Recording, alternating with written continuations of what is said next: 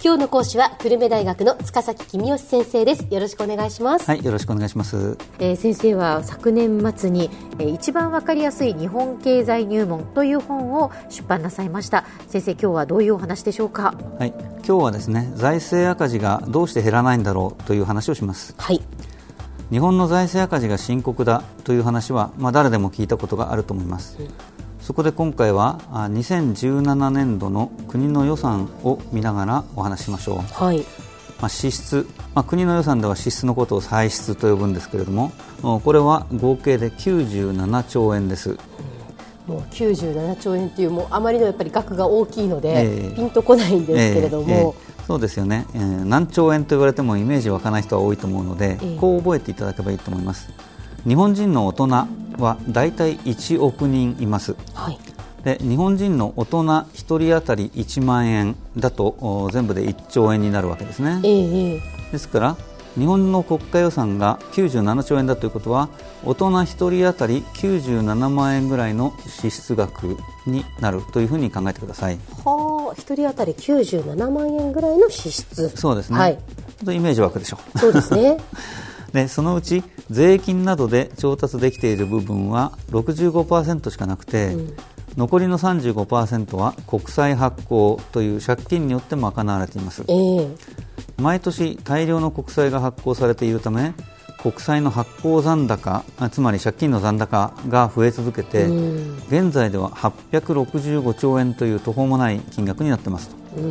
これだけやっぱりその借金が多いということになるわけですよね。はい、そうですね。それで本当に大丈夫なのかってだって減ることがないわけですよね。増え続けてるわけですからね、なので、とにかく財政赤字を減らそうよということをみんなが考えているわけですね。はい、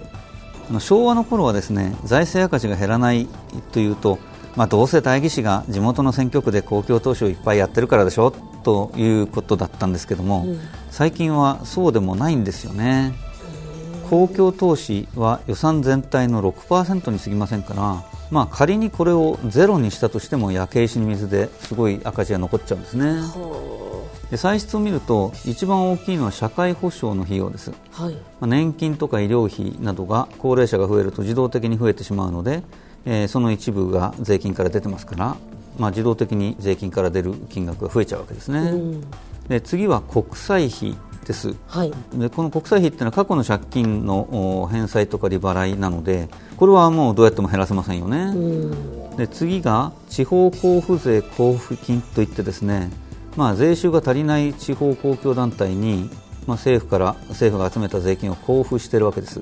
でこれも減らしちゃうと地方公共団体は大変困るので、そう簡単に減らせないということですね、で問題なのは以上の3つだけで税収などを上回っているということです。公共投資をゼロにしても足りないよって話しましたけども、防衛費とか教育関係費とかそういうものを全部ゼロにしたとしても財政赤字はなくならないんですね。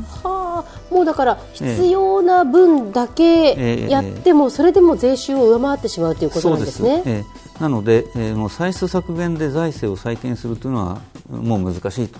もう増税しかないだろうということですね。だから消費税を上げるという話になるわけですよね。そうですね。ただ、どうして消費税なんだと、消費税じゃなくても他の税金でもいいじゃないかって話はありますけども、ちょっとその話は置いておきましょう、増税は簡単ではないということです、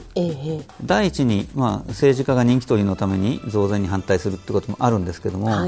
最近は政治家も人気取りばっかりじゃなくて、例えば民主党政権の時には与野党3党が消費税増税に合意したわけですね。でみんなで消費税上げようぜって合意をすれば、あの党のせいで消費税が上がったっていうことにならないので、これ大変賢いやり方だと思うんですけども、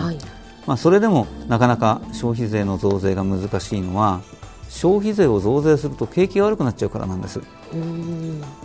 で景気が悪くなっちゃうと税収が減りますし、景気対策の歳出が増えちゃいますから、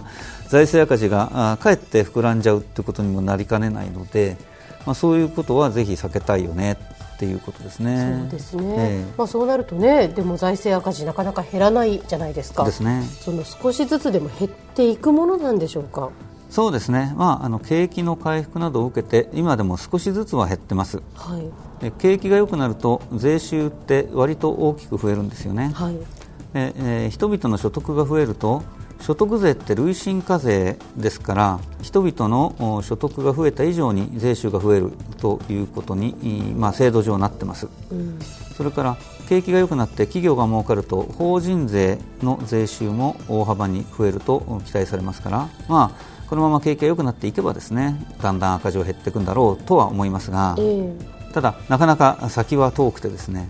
政府はとりあえずの目標として基礎的財政収支を黒字にしたいという目標を掲げています、はい。この基礎的財政収支というのは、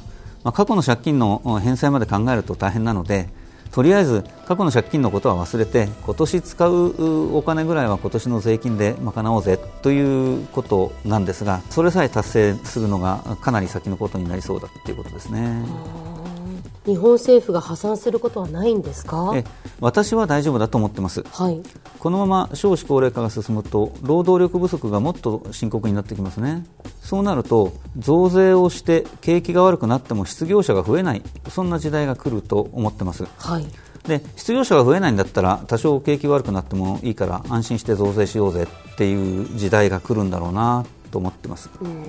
でもう一つは相続税を増税すればいいんだろうなと思います、はい。物を買うたびに税金を取られる消費税は嫌ですし、一生懸命稼いだ所得に課税されるのも嫌ですけども、相続税であれば、ちょっと言い方悪いですけど、棚からぼたもちが落ちてきたのが期待してたより大きくなかったねっていう程度ですから、そんなに税金取られて悔しいって感じは所得税や消費税に比べると薄いのかなというふうに思いますね。もちろんご主人が亡くなった時に、奥さんが住んでる家を税務署に取り上げられたりすると問題ですから、そういうことはないような細かい配慮はいりますけどね、はい。では先生、今日のまとめをお願いします、はい。財政赤字は減らそうとしてもなかなか減りません。社会保障、過去の借金の返済とか利払い、地方交付税など削れない歳出が多いことが主因ですが、増税をすると景気が悪くなりかねないということも理由です。今日の講師は久留米大学の塚崎公義先生でした。どうもありがとうございました。はい、ありがとうございました。